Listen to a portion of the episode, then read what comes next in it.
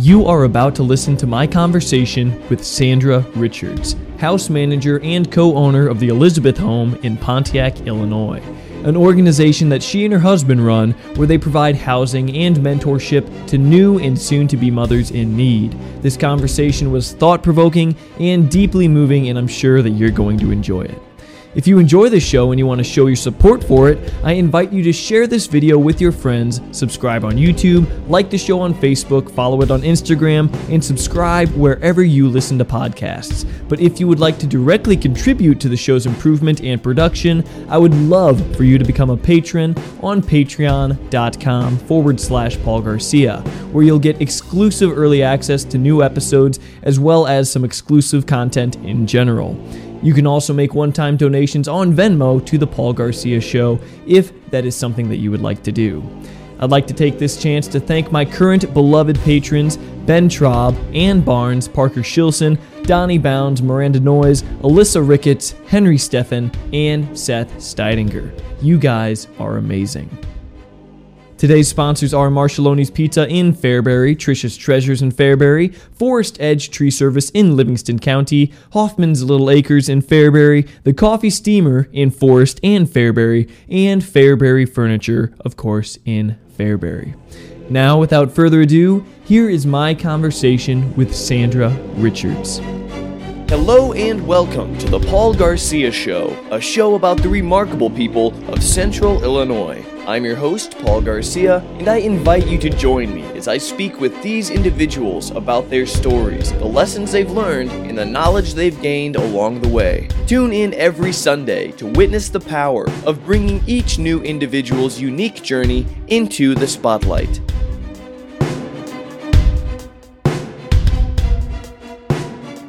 What exactly do you do and does the Elizabeth home do? Okay, absolutely. Um, we are a home where we bring women into our house that are um, either have small children or are pregnant, and we just teach them life skills within our house. Some of those things include how to discipline your children and how to make a meal plan, how to do a cleaning schedule on how to clean um, your house. We do finances, like anything that you could possibly think of that you would need to be able to live on your own.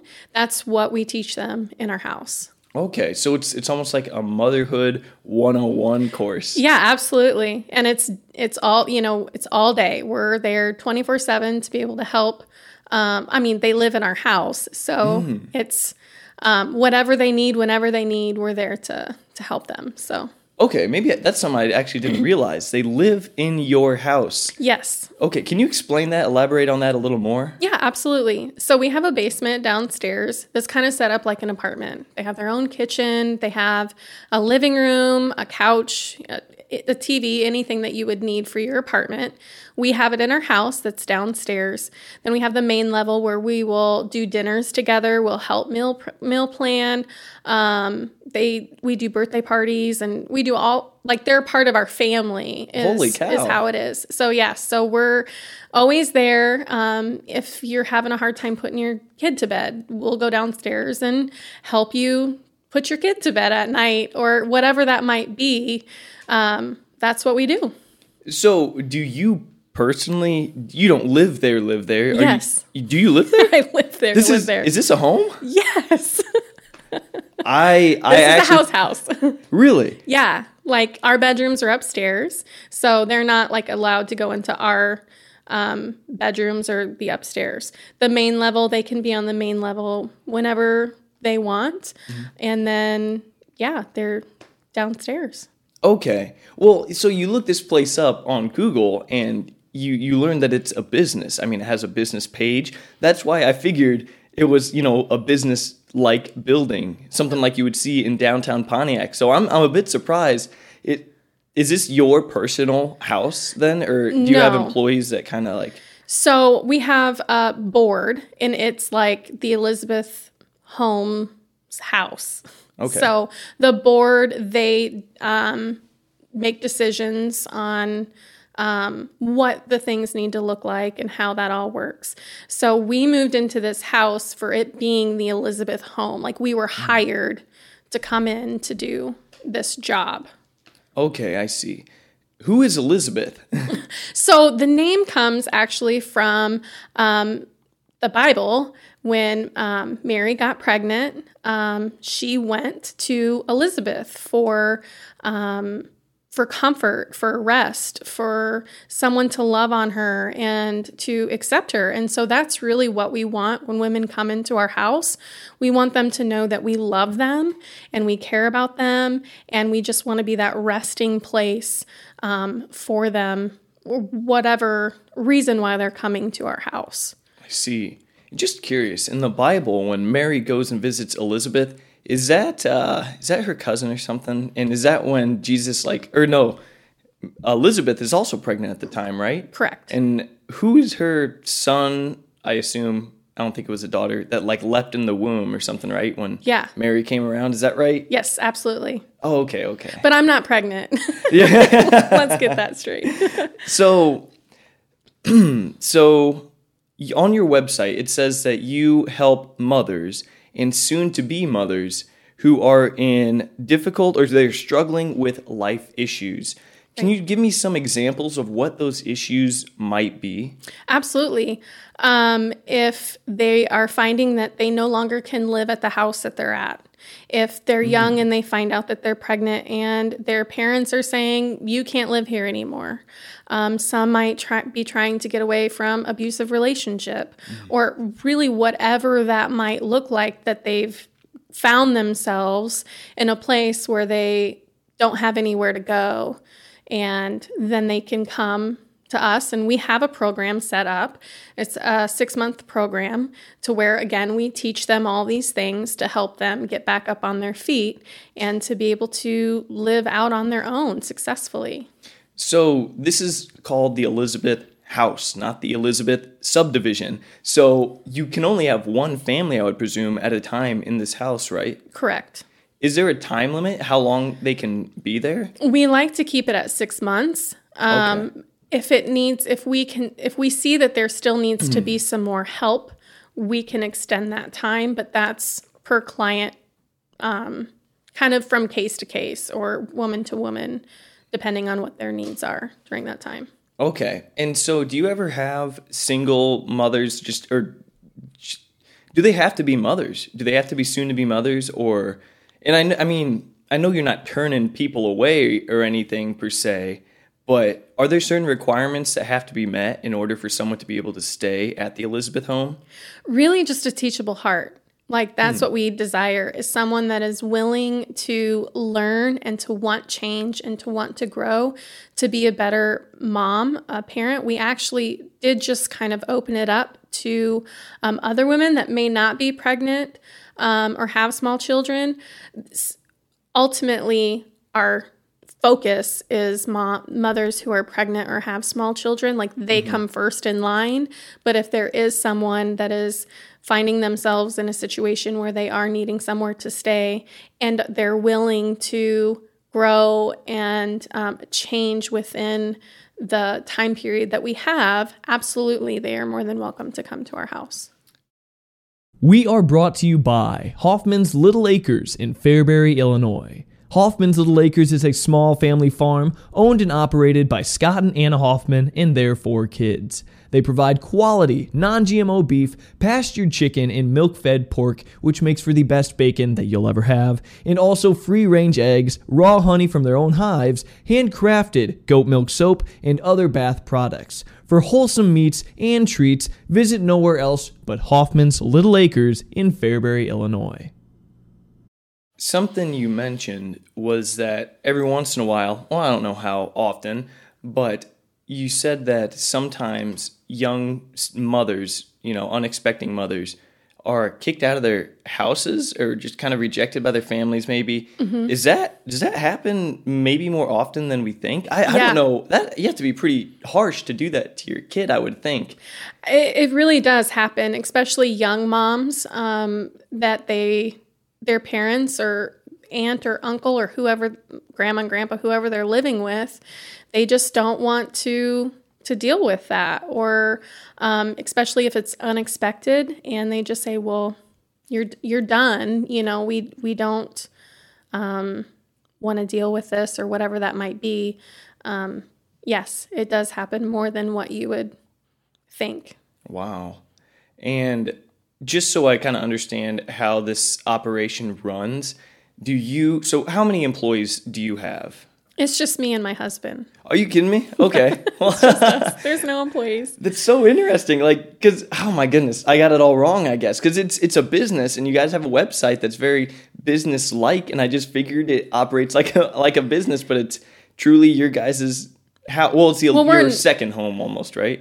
Or no, This it's is our home. Your prime home for good. You're Ever. always here. Yes, we're always there. Yes. Okay. So we're actually like we're a like no, we're a nonprofit organization, Uh-huh. so it's not like there's you know like this revenue that's con- I mean, we're all off donations is how we run. Wow.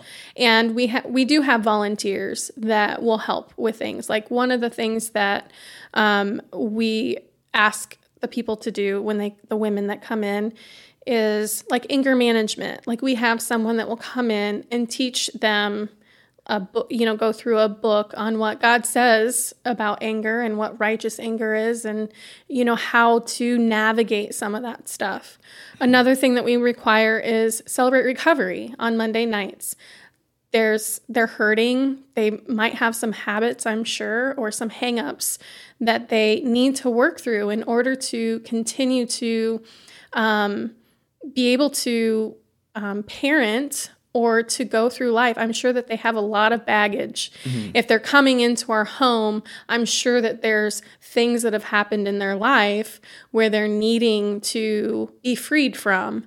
And so that's really what celebrate recovery is is about. It's not just about like recovering from drugs. Mm-hmm. There's lots of things that you can go to celebrate recovery for. So that's just another avenue or something that is required of them. But a lot of it is um, I mean, we have a volunteer that comes in to show them how to do a meal plan. What does a meal plan look like? How do we go grocery shopping? Sometimes these little things that we take for granted, that we just know, there's lots of people out there that don't know how to do those things. They weren't taught how to do that. And, um, you know, like I come from a, a family that taught me that. But that's not the case for some of these people out there. Right, absolutely. And you know what? You talk about grocery shopping, that's more complex than you might think. I mean, if you look in my fridge, you will see a bunch of turkey and chicken. So half the time I don't have bread and Oh, it's like vegetables. Like I'm sure my body is lacking nourishment in some departments. It's it's to me it's Okay, difficult. so do you need to come live in our house? yeah, I think just for a little while. things? Maybe you just need to go to the grocery shopping seminar. But but um okay. So something I've noticed is that your charisma and your organization's charisma and what you guys stand for is similar to I had Sarah Brummett on the mm-hmm. show who's with Hope Pregnancy Center. You guys are both, correct me if I'm wrong, unapologetically Christian. Is that correct? Absolutely. Absolutely. And Absolutely. is does that is that part of the thing the is that part of the curriculum i guess for lack of a better term that you try to teach to the people that come through your home Absolutely. Everything that we teach them always goes back to what the Bible says about that, what God says about your finances, what God says about your anger, what God says about your hurts and your habits, and making sure that they are getting that saturated in them. Like, we're hmm. doing this because this is what God says. We're not like making these rules or regulations or these things that you have to do because we're trying to be mean to you. We're doing these things because this is what God has called us to do and what God wants for your life as well and your children's lives.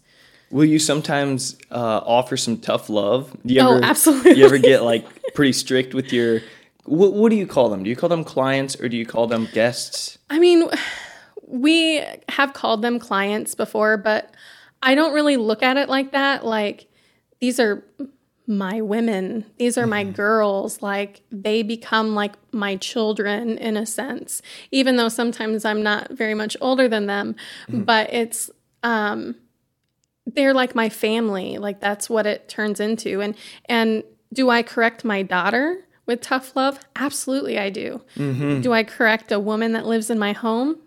Absolutely, I do. And I always make sure that I tell them, I say this because I love you and so does God. genuine, true, honest love often looks like like well, it's tough love. You know, if uh, if when I love my kid, I don't have kids, but I if a parent truly loves their kids, they will discipline them in ways that will make them better members of society that will serve them later on and improve their livelihood and their quality of life. They'll have better relationships, they'll have mm-hmm. better mental health, they'll be more well accepted, mm-hmm. they'll have friends. Their mm-hmm. sense of everything's going to be exponentially better if you discipline your kids and make them upset probably right. when they are young. Whereas if I don't quite as deeply love a friend, an acquaintance, they might act up, be an idiot, and I won't correct them. So to, these days, I don't know. I could almost go on a rant about parents trying to be their kids' best friends. Right. That ain't. That's probably not the way to do it, if you ask me. If my kids don't like me, that I'm doing something right. Right. Like, you know, and some of that, you know, is even with the women. And sometimes I've even said to them, like, you might not like me right now, mm-hmm. but I'm doing this because, again, because I love you. And if if you don't, you know, if I hurt you, I'm, you know, like I'm sorry, but this is what needs to be said. Like, right. and that's sorry, just, not sorry. yeah. we are brought to you by Fairbury Furniture. Fairbury Furniture is the area's favorite furniture store. Their selection is huge, their staff is helpful and friendly, and they have all of your favorite brands of mattresses, tables, chairs, recliners, couches, and basically all furniture items. So make your home comfy, stylish, and delightful when you shop at Fairbury's own Fairbury Furniture what what's maybe something that you might say that's tr- not traditionally that has in the past made made people mad? Um, one thing is the way sometimes the women dress. Like you mm. can't wear a low cut shirt upstairs. Like I have sons and I have a husband and it's it's just inappropriate. And God calls us, he says, you know, do not let your brother stumble. And that's something that I take very seriously, especially in the sexual integrity issue that um, a lot of men and women struggle with. And I just Wow. I yeah. That's you you are speaking truth right now. This is very very cool. You know, it almost would take it seems like it almost takes courage to say what you're saying to the public at large because society's kind of there's kind of this notion that women can wear whatever they want, like would be naked. And Watch me roll my eyes. yeah, and oh, I mean the same with men. You know, um, it's just basically express yourself, express yourself however you would like. Mm-hmm. Period. But you don't think that's the case, and I agree with you wholeheartedly. And plus, you're gonna. Well, there's probably some good analogies to say, like. Uh, some of it is self respect. Self respect, yeah. Do you respect yourself? Because when you, I mean, if you dress like that, I see it as you don't respect yourself. You can't sit here and say, well, he shouldn't look at me. Well, you shouldn't dress like that. You know, mm like I could go, I could go on about it all sure. day because it is something that, you know, really hits home for me and my husband and I just I don't like it. right. Understood completely. I mean, and then you have to if you dress a certain way, and I'm speaking on men's behalf and women's behalf, and if you act a certain way, you will attract a certain kind of person. Mm-hmm. And a lot of the time, you dress in a way, people will dress in a way that attracts something other than what they want. So right. mm-hmm. it's just a very interesting phenomenon. It's just a vicious cycle that goes round and round and round and round. And right. needs to be broke. Mm-hmm. And if I can do that in one person, one woman to say, you know, this is not right, then I've done my job.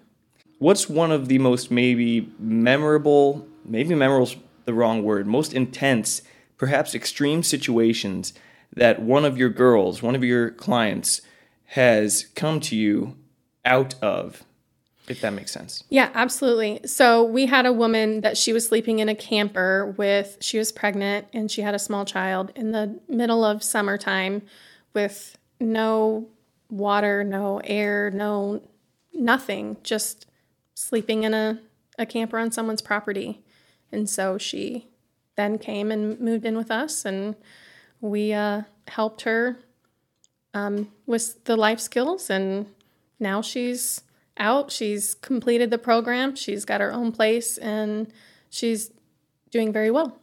Jeez, what what's the process? That's kind of a crazy story. That's almost almost kind of random. like Mm-hmm. just in a camper, slowly withering away with with how many? Just one kid, right? She had she was pregnant and then she had a child. Yeah. Sheesh! Wow. My goodness. What what's the series of events? What's the process look like? Kind of start. So from the start, someone comes to you. They're in a, a rough situation in their life. A young mother, a mother to be.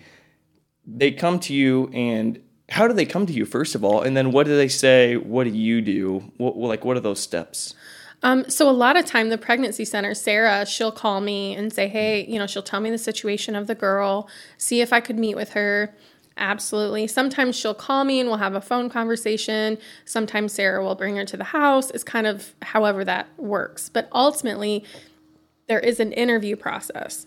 So we do have um, like they have things that they need to fill out, even to tell me more about them, that then I can look over. Um, I'll interview them, even to see if it's a fit for them. Like, this is who we are, this is what we do, these are some of the things that will be expected of you. Um, are you ready? Do you think that you can that you could commit to this? And a lot of times they don't want to commit to that, and that's Wow. fine.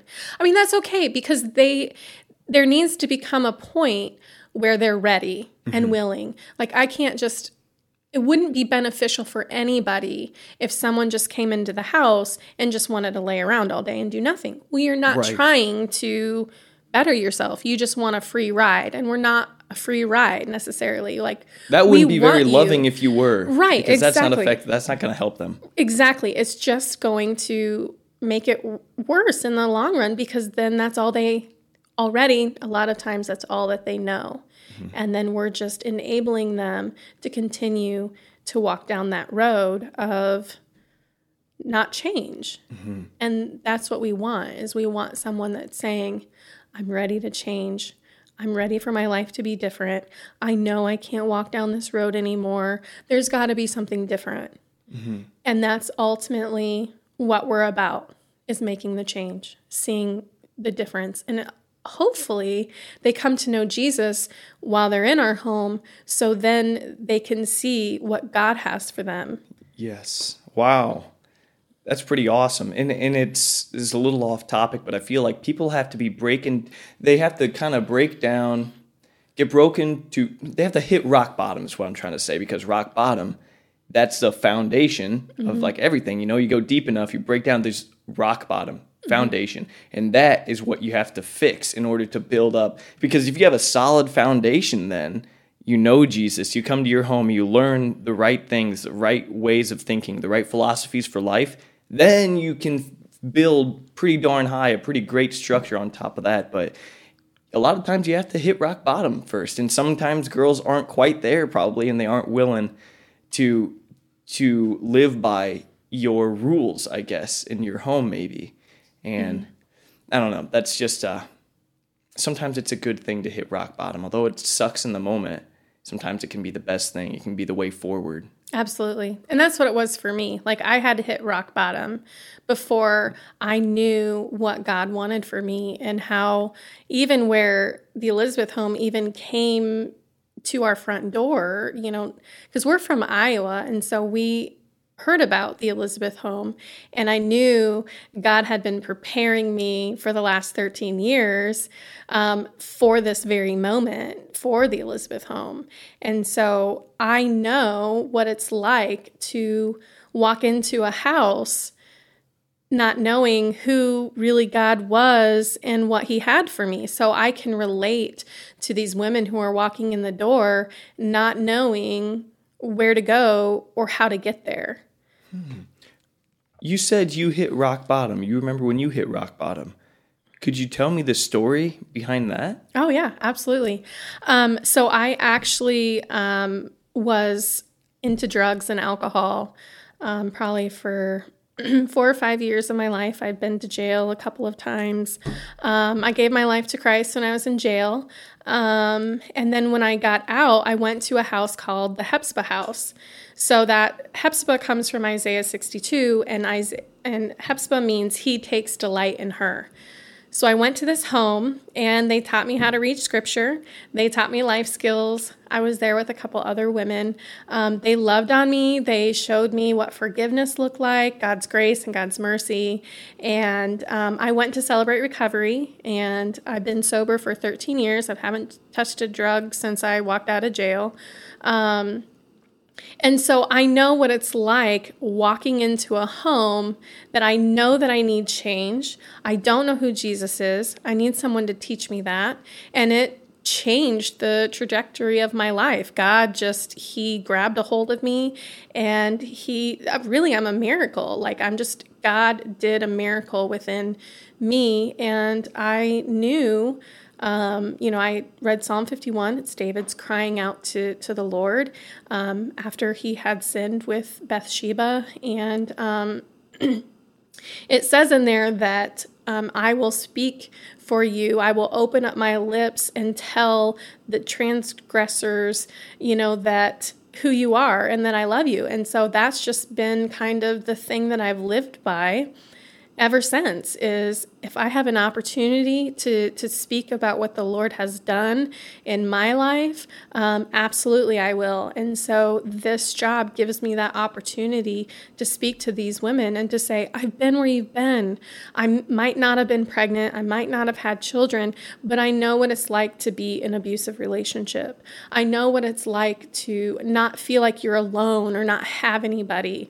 I know what it's like to give up all these things. I, when I lived at the Hepzibah house, I had to give up everything I've ever known. I didn't have a cell phone. I was engaged to get married. I that got canceled. Thank the Lord for that. You know, um, I had to give up everything. I was stripped away from my job, from my apartment, you know, for from everything. And so I can relate to them and say, I know, I know where you've been. I've been there, wow. and I can relate to you. And this is what God did and showed me through these things. And I want you to be able to do that as well because God takes delight in you. He does. And it's up to us to choose that. Like God was with, like I've seen, like when I look in the past, I've seen where God was next to me just saying, I'm here. I'm here. And it took a long time for me to realize that and to be able to say, okay, God, let's do this. And um, showing the women that you can choose a different way. You can choose Jesus. He's not going to do it for you. Like, you have to do it. You have to be a participant within this journey with God. And um, that's ultimately my desire within the Elizabeth home is to show them God's grace and forgiveness and mercy to say, you're not a lost cause. I, I wasn't a lost cause. If God can work through me and through the stuff that I had been through, God can do anything for anybody. And so that's really where it, it started. Wow. What an incredible story. That was amazing. That's got a. That's enough to serve as motivation for this whole operation for many, many years. That is incredible. We are brought to you by Marcheloni's Pizza in Fairbury, Illinois. Incredibly scientific studies show that when you ask someone what their favorite food is, 92% of the time, it's pizza. However, the only reason that's not 100% of the time is because some people have not had pizza from Marcheloni's Pizza in Fairbury, Illinois. Marcheloni's Pizza in Fairbury has savory sauces, creamy cheeses, and a variety of delicious toppings. For my birthday this year, instead of having cake, I had barbecue chicken pizza from Marcheloni's, and it was the best birthday ever. Marcheloni's also offers a daily happy hour, so if you call between 4 and 5 p.m. and order a pizza, you will get the second one of equal or lesser value for free. Restrictions apply. You can even call at 4:45 p.m. during that happy hour, order your pizzas, and then pick them up at 8 p.m. and you will still get that happy hour discount. What the heck? That is so nice. For the most delicious pizzas around, head nowhere else but Marcheloni's Pizza in Fairbury, Illinois. Call them up and place your order today at 815 692 4602 and pick them up at 405 East Locust Street in Fairbury. when it comes to my own life, and I'm very interested in, I'll use some weird terms here, the metaphysics of prayer, the nature by which God operates, because it's not scientific in that science as we know it, the scientific method, is observation and analyzing the physical world. Well, God's metaphysical, so it's pretty tough to do that. I just, I'm fascinated by how that stuff all works. And you, God works through the Word, the words of the Bible, quite literally. In the beginning, it was only the Word, the, mm-hmm. the Logos. Is the Word made flesh is Jesus. It was the Word first. Anyways, I truly think that through Scripture, through literal reading of the Scripture, it's almost like terrible analogy, but it's like you eat something and the nutrients in that food comes into your body. When you read the Word of God, Scripture, truly, it's not like reading a book where simple knowledge comes into your brain or like the words, the story that's being told comes in. It's like there's a grace. It's like the Holy Spirit somehow, in some way, some weird way, comes into your heart and guides you mm-hmm. in a way that is beyond just your own decision making. It's it's really really incredible. And me, I'm a very logical, skeptical, not skeptical. I'm very devout in my faith. I am still skeptical though. Like I still try to like figure everything out. It's just so crazy to me because nothing in the world works like that but the word of God. And have you ever noticed have you had stories of girls that come to you that are similar to your own? Have you had any success stories where they kind of find God and and enlighten their faith, I guess, or, spark their faith? So I so I've been here for two years, and we've had two women in our home, and um, one of the women that came in, she had attended church, like she knows who God is, mm-hmm. but seeing her realizing through really through Celebrate Recovery why she does what she does, and just seeing that, seeing even someone physical change. So I if I showed you a picture from before I knew Jesus and a picture now, you would not even know who I who wow. I was. There has literally been a physical inward and outward change within me. And it's because I was dead. I was I was you know dead to my sin. I wasn't alive. And then when the Holy Spirit entered me, I became alive in Jesus. And so it's it's definitely you get to see this change. And sometimes it might not be like, oh, well now she's doing this, this, this and this. It's I saw a light in her eyes. I saw the light bulbs. I saw the, the you know the things that were changing within the, her mind. And even just seeing that in itself, just knowing that God's doing something, I might not be fully seeing the full picture. Mm-hmm. Um, that doesn't matter to me. I don't need to see the full picture. I'm seeing that there's this slow progression of change, and see again, seeing that is just it's just so rewarding to be able to know that God is doing the same thing within this other person that He did within me. And um, yeah, before I came to know the Lord, I didn't know what the Bible was saying. I would read it, and none of it made any sense to me. It wasn't until the Holy Spirit definitely entered my body before I understood what it was saying. Mm-hmm. And so, even trying to break that down to try to teach them how to read the Bible is is um, crucial in to continue to letting the Holy Spirit change them. I know back in the day when they would make tapestry, you know, the big carpet like thing that you put on the wall. Mm-hmm. Um, they would weave it from behind. So they wouldn't, they would just, you know, one thread at a time, and they wouldn't, it, they'd see like a reverse weird image that looks terrible because they're from the back. Mm-hmm. They're doing one thread at a time. But once you flip it around, you see a gorgeous picture. Mm-hmm. But all the person who's actually doing the weaving sees is just thread, thread, mindless, no idea what's going on. It's like you can only connect the dots looking backwards. You have to trust that they'll connect moving forward. Right. And it seems like you kind of said something like that, and that you can look back and see where God was near you in many at many points throughout your life. Like would you say would you agree with kind of what I'm saying? You sometimes you don't know how the dots are going to connect, but they end up connecting and you only know it looking back. Absolutely. I mean, even before I had accepted Christ, like I can pinpoint, well, God saved me here and God protected me here.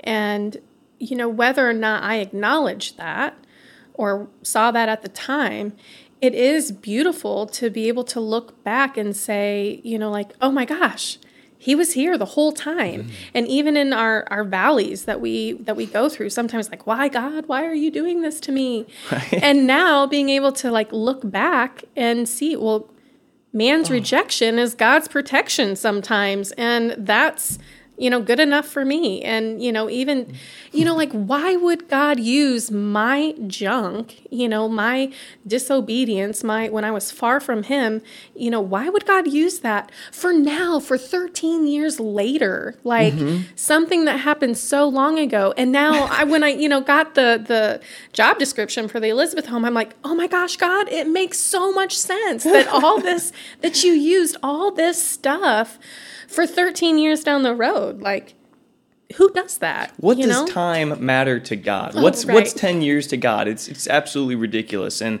I find myself as as many people do saying, "Why God, why?" Like before this podcast actually. There was like a, a 6 months or so I'm like, "What am I supposed to be doing?" It's like, "God, I am so willing to follow you, but I I'm like you you're not really helping me out here. Just tell me what you want me to do and I'll do it." And like I had just t- times where I felt so lost, did not know what to do.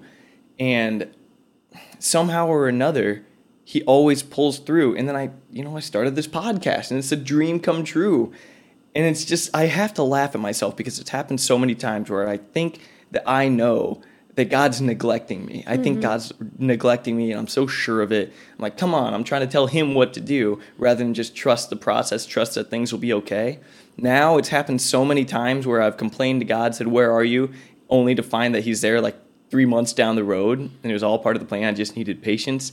To where now it's kind of helped me to, when I'm suffering in a moment, things seem hopeless, dreadful, mm-hmm. I try to remember this is going to connect. And right. it just helps so much. That's hope in a nutshell, I guess. Mm-hmm. no reference to Hope Pregnancy Center there, but that, that was kind of funny. I'm just curious also about your story because what a story that is. Can I ask what what did your life look like exactly before you went to jail? I know you said you went a couple times, a few times maybe. Mm-hmm. What what kind of things were you doing in your life? What what drugs were you doing, if you don't mind me asking? Oh, absolutely.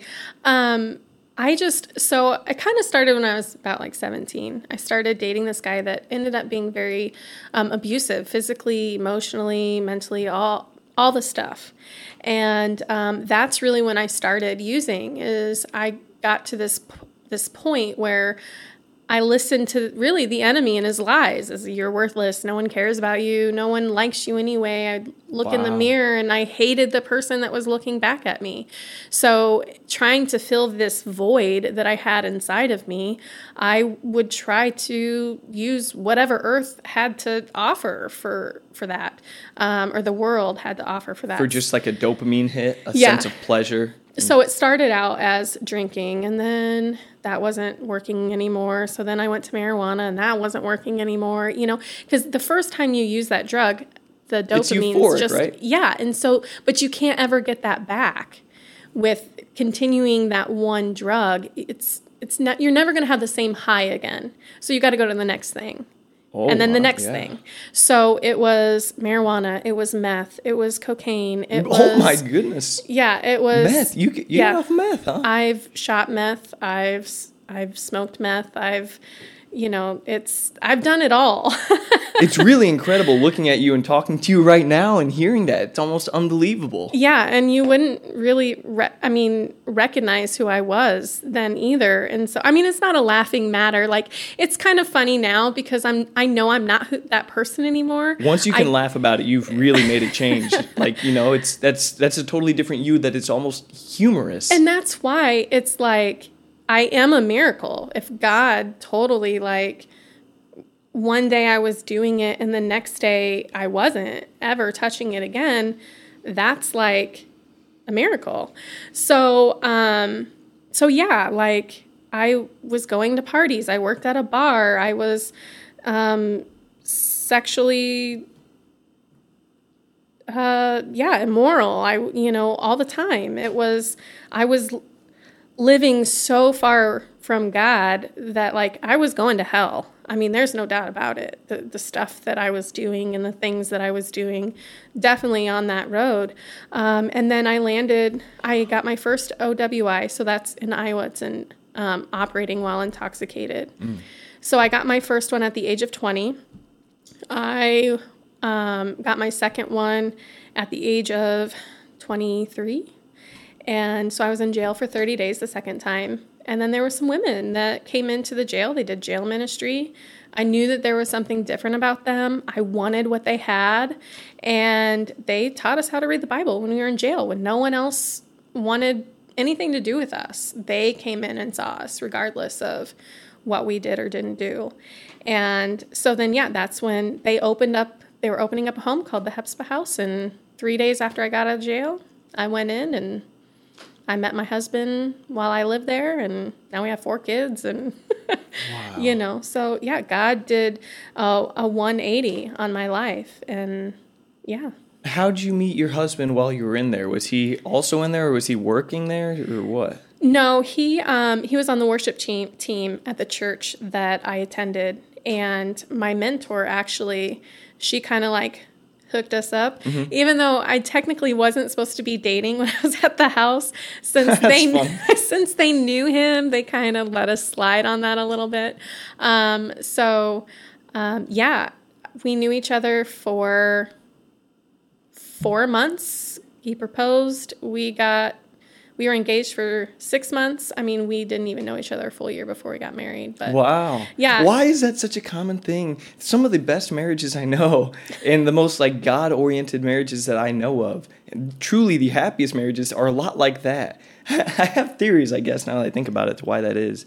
Um, it might be, it might be partly like the abstinence thing. If you're really serious, you might be like, okay, we're going to put off sex until marriage. Mm-hmm. It's like, wow, this. We better hurry this yeah. up.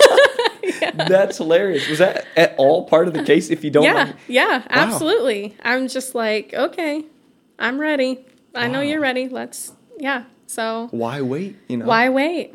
That's yeah. incredible. We are brought to you by Trisha's Treasures in Fairbury, Illinois.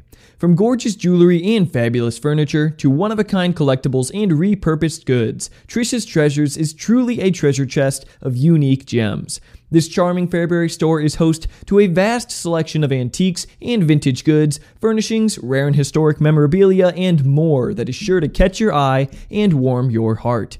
Trisha's Treasures also specializes in refurbishing and repurposing furniture, containers, machinery, or anything that your creative mind can think to do something with in order to do their little part in reducing our environmental footprint. This place is an Etsy and Pinterest paradise that you simply have to come and visit. They have thousands of pictures of their inventory on their Facebook page, and they even offer local delivery as well. So, for one of a kind antiques, art, collectibles, furniture, gifts, and for any and all of your refurbishing and repurposing needs, check out Trisha's Treasures in Fairbury, Illinois, located in the old bowling alley on the west end of town, right off of Route 24. That's Trisha's Treasures, a treasured vintage store.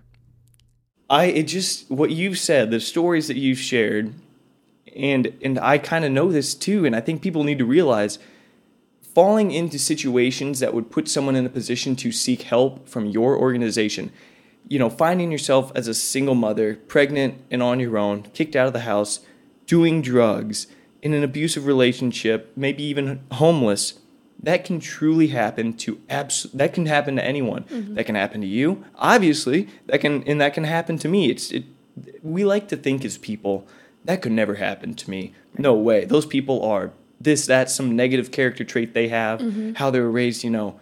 It can happen to anyone, and they are our fellow humans. And that should push us to not feel judgmental, not to mm-hmm. not to judge them negatively and put ourselves above them in any way. Mm-hmm.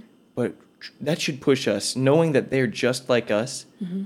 We should have compassion and genuine care and and do things like what you're doing, have the mindset that you have. Do you do you think that am I just being pessimistic? Do you think a lot of people like to consider themselves to be different and above people that find themselves in those situations? Oh, abs- absolutely, we do.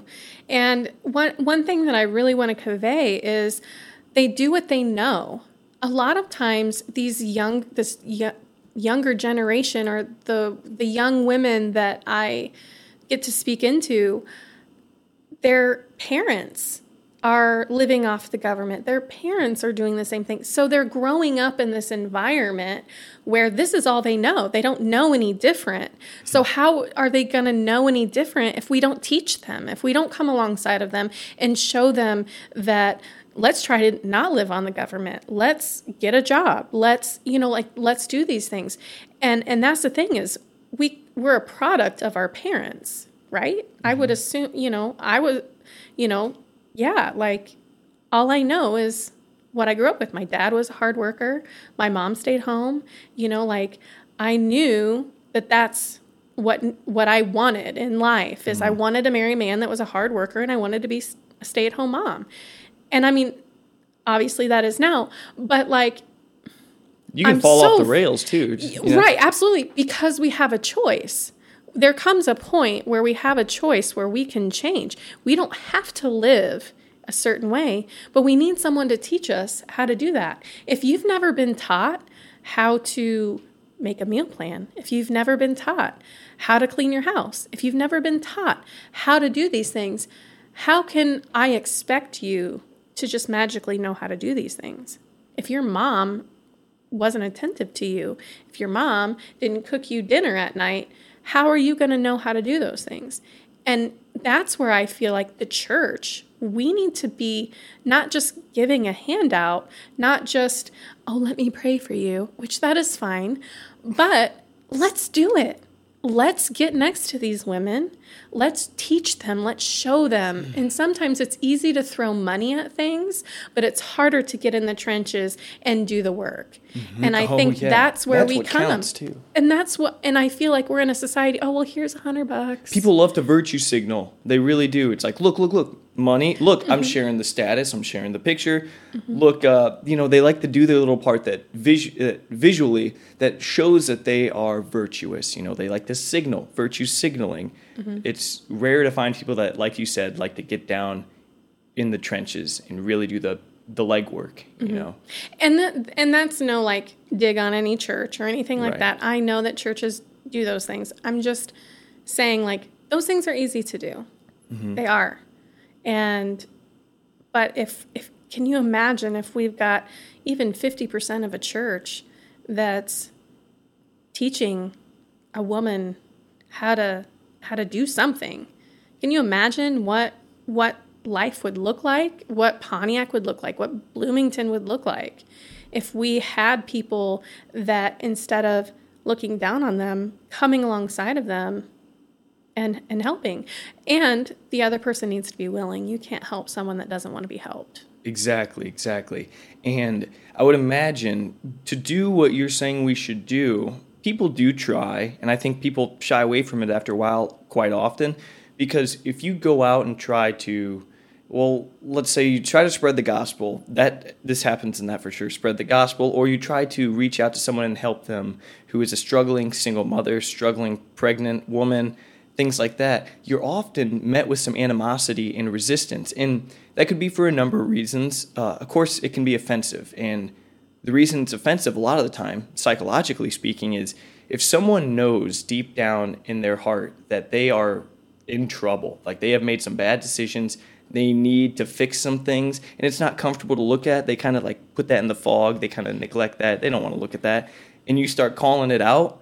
Sometimes and, and you start showing them the thing that they've been trying to ignore, sometimes a sharp insult your way will be enough to stun you and shut you up and leave them to keep that thing in the fog. And it's just it's it's a tough call to do.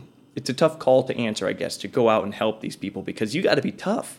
Like you, you probably have to be tough in order. I'm sure you've been met with some harsh rejection before, right? Like mm have you ever reached out to people and they're like, "Who are you? Like, shut up, lady, leave me alone." Has that ever happened? Oh, Absolutely. And some of the women that come into the house, they'll tell me, You don't understand. You weren't a single mom. How can you tell me how to do this? And I go, You know what? You're right. I can't, but I know someone who can.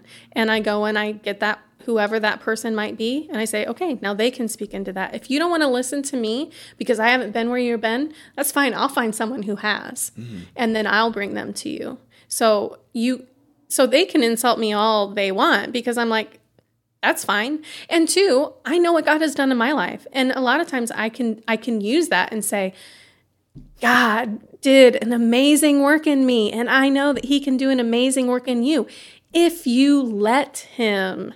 And it all comes back to that if you let Him.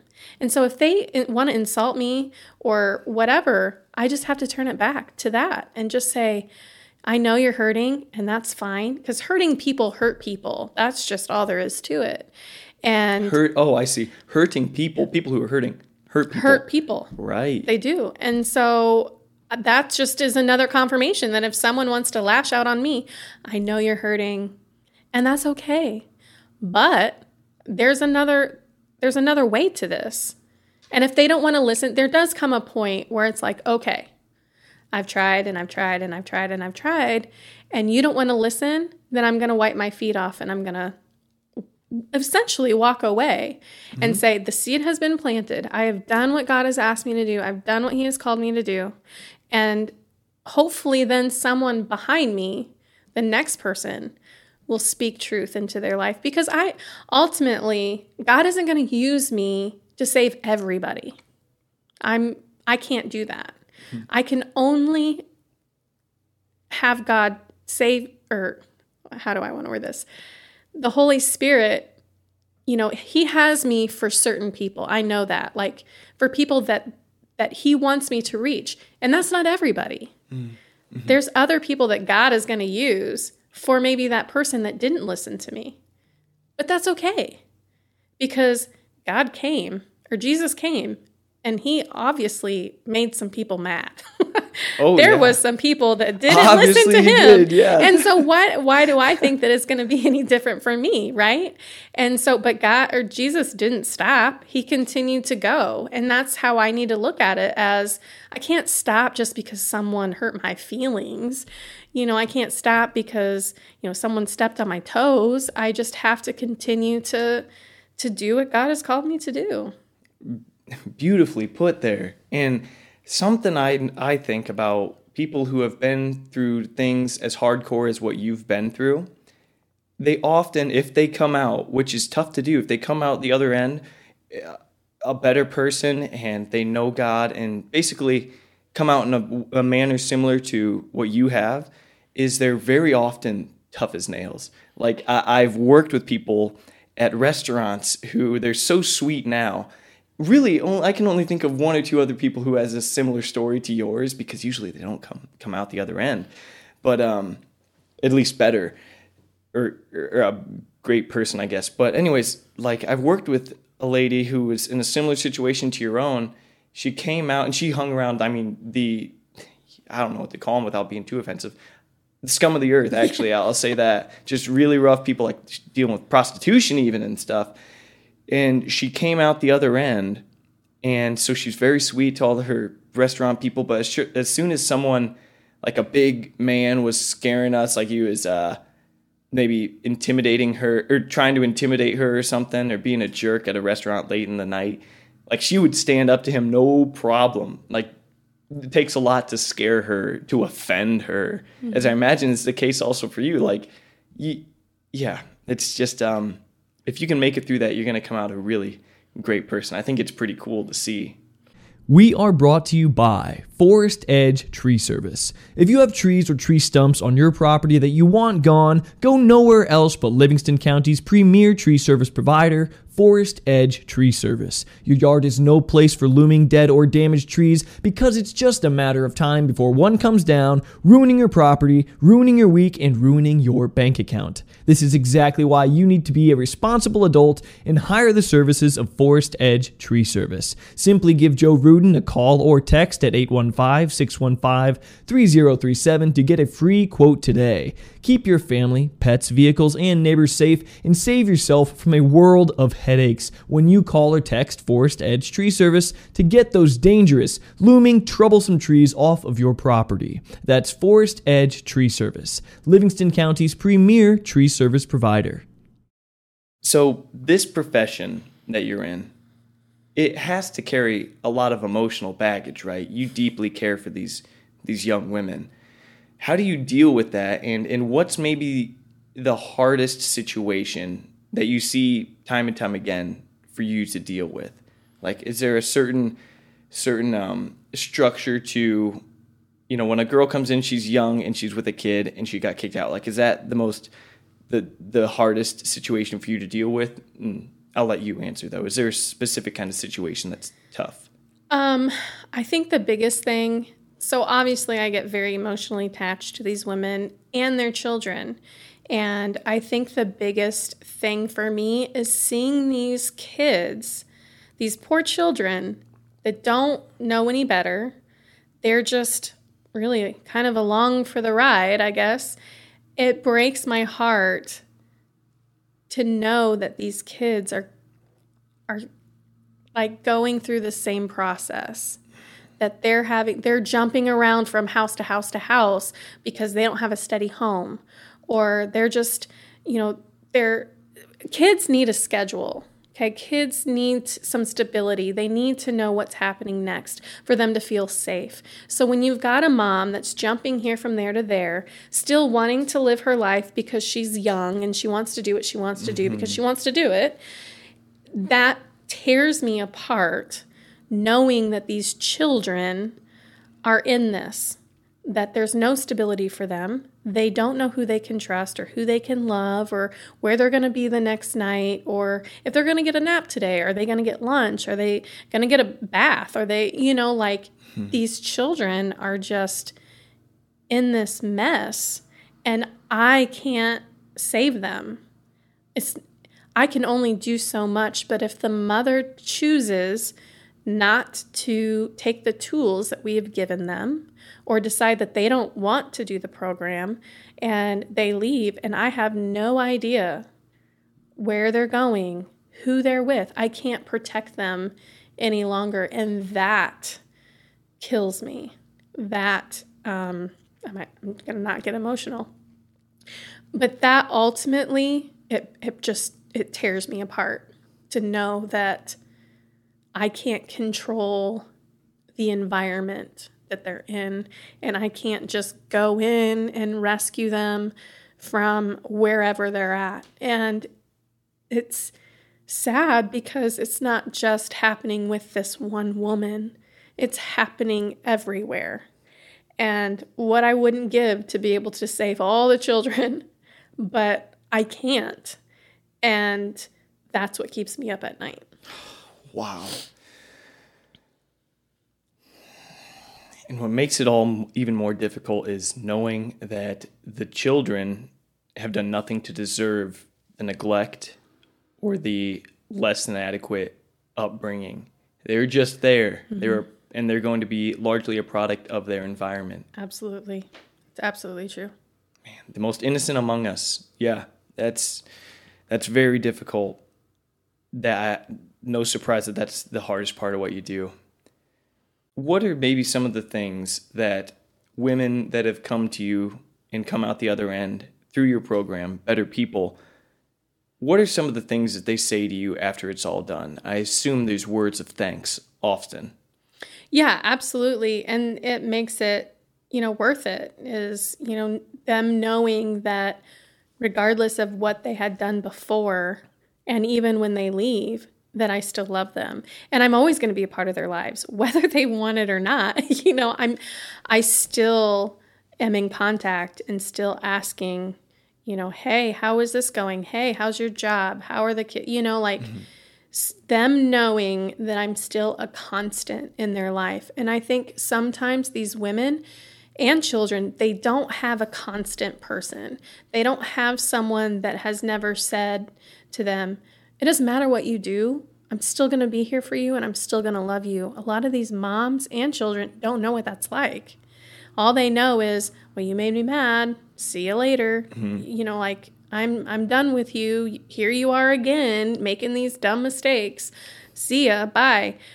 That's not who I am. Right. I'm going to be a constant in your life and that You're a rare breed. That's crazy. wow. But that is it's truly you know what it is is just being that constant person and saying you know showing who god it who god is. Isn't that what god says? I will never leave you or forsake you. I will always be here. Wherever you look i'm with you. And i want them to know that no matter what they do i'm going to be there for them. I don't care if you steal from my house or if you whatever that might be i'm here. Oh, gosh that is awesome. Your your perspective's incredible. It really is. You your understanding of these situations, your compassion, your maturity about it all, it's staggering to be quite honest. That's why I said you're a rare breed. It's it's it's fantastic. You are in the right profession. Um one thing I wanted to say, you just correct me if I'm wrong.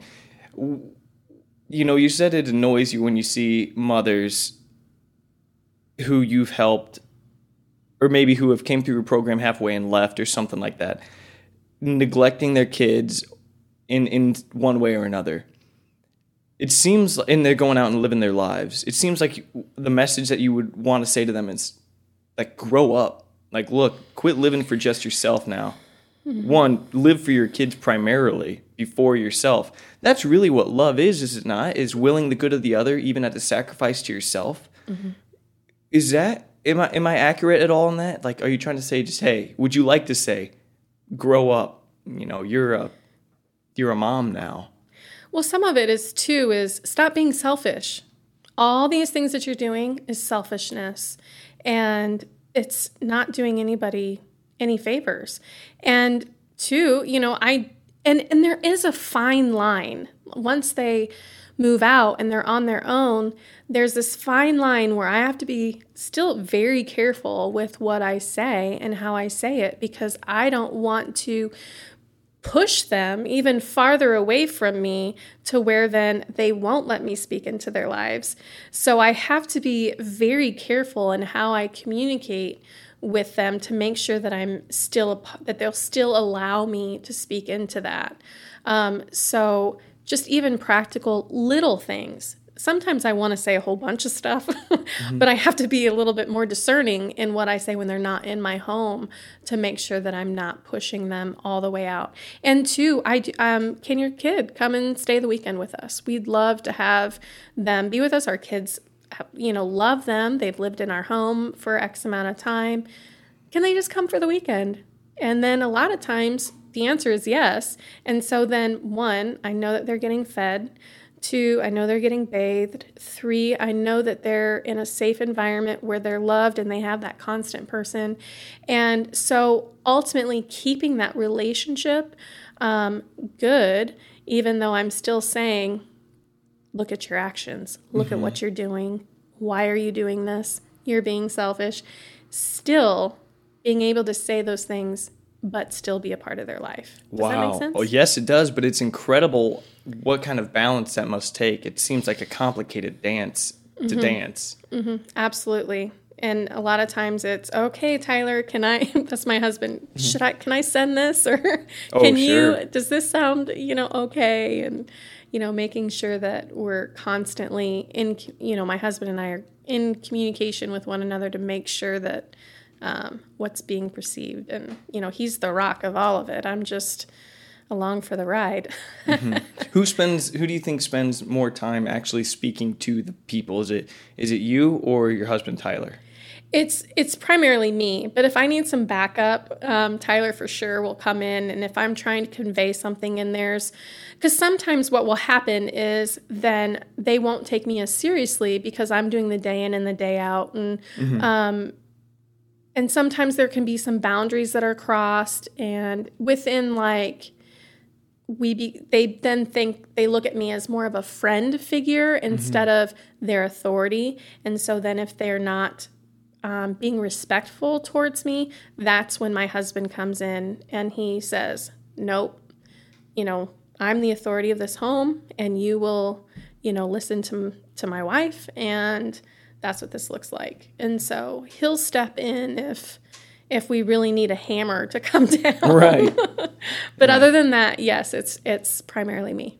Got it. So he's the enforcer, I, I guess. Yes. Yes. We are brought to you by the Coffee Steamer. The Coffee Steamer is Livingston County's premier coffee joint. Their trailer in Fairbury boasts delicious and decadent coffee drinks, teas, and smoothies, while their full service cafe in Forrest has all that plus tons of incredible baked goods, sandwiches, and salads. Life is too short to drink bad coffee. So head on over to the Coffee Steamer and start your mornings or your afternoons off right. On your website, it says that quote we are the hands and feet of god on a mission to expand his kingdom end quote what does that what does that mean exactly to you um, well to me um, I, we're all hands and feet of God, aren't we? We we all get in and do the dirty work, and we're we're supposed to go where God has called us to to go and to do what God has called us to do. And, um, you know, we've had Bible studies at the house, bringing more just women wanting to do um, life with each other. And really, that's just, it's what it is, is getting your hands and feet dirty for the glory of God. Right. And we're about to wrap this thing up here. This has been absolutely incredible. Probably, probably the last question here, I think, unless I have one right after. But if the, this is a big question, so take your time. If the Elizabeth home were to do, live out its mission and do its job to the best degree possible, what would that look like? What would that look like maybe in the surrounding area in Pontiac? If you could do, if you had adequate funding, as much funding as you wanted, and you did the best job possible, what what would that look like then? Um, well, I would want a 98% success rate mm-hmm. if it looked exactly like I wanted it to look. Um, Why would you want 98% if, well, it, I mean, if it looked. obviously 100%, but that's never, that's unrealistic. Right, yeah. Even though 98% probably is too. But, okay. um, you know, like a, a high success uh-huh. rate. Uh-huh. Um, and really, once once a person has come out of the muck once a person has seen the other side of what God can do versus living in, in it, then what's going to happen? They're going to go and tell other people about Jesus because they know what it's like to live here and wanting to live here. So ultimately, the gospel will be spread throughout um, Livingston County and beyond because these women are going to be excited. They're going to want to tell their friends who Jesus is and what God has done for their lives. So ultimately, the dream of what that would look like would be that would be these women then taking what they have being successful members of society and then spreading what God has done, even through the Elizabeth home, you know, God using the Elizabeth home to change um, their lives and being able to then spread that. And, and ultimately, I mean, improve life here on earth for as many families as possible, but also it seems to, you know, you spread the gospel to get the maximum amount of people to heaven ultimately. Absolutely. And then even for us to purchase more homes, to be able then to spread, you know, if we had unlimited funds, you know, then to be able to purchase another home and then just continue to be able to help more women with um, within this area. Because right now we're just one at a time. So if we could purchase another property to be able to do two women or three women or whatever that might look like to be able to continue to go forth. Wow absolutely beautiful. What an incredible organization. What an incredible person you are as well. This conversation's been so meaningful. Thank you for having it with me. It's, it's been an honor to have you on. Oh, absolutely. Thank you so much. My pleasure. All right. That's a wrap. That was electric. I love that. And that's a wrap. Thank you so much for listening to that episode of The Paul Garcia Show. If you've enjoyed this episode, please share it on Facebook or with your friends. And if you haven't already, like this page on Facebook and subscribe on YouTube. If you're listening on Apple Podcasts, please leave this show a five star rating and an honest review. If you'd like to support The Paul Garcia Show, you can do so by donating any dollar amount on Venmo to The Paul Garcia Show. Additionally, if you'd like to become a monthly donor and gain access to exclusive bonus footage, you can do so on patreon.com forward slash Paul Garcia. Until next Sunday, thanks for listening and watching. I'm Paul Garcia. God bless and have a great week.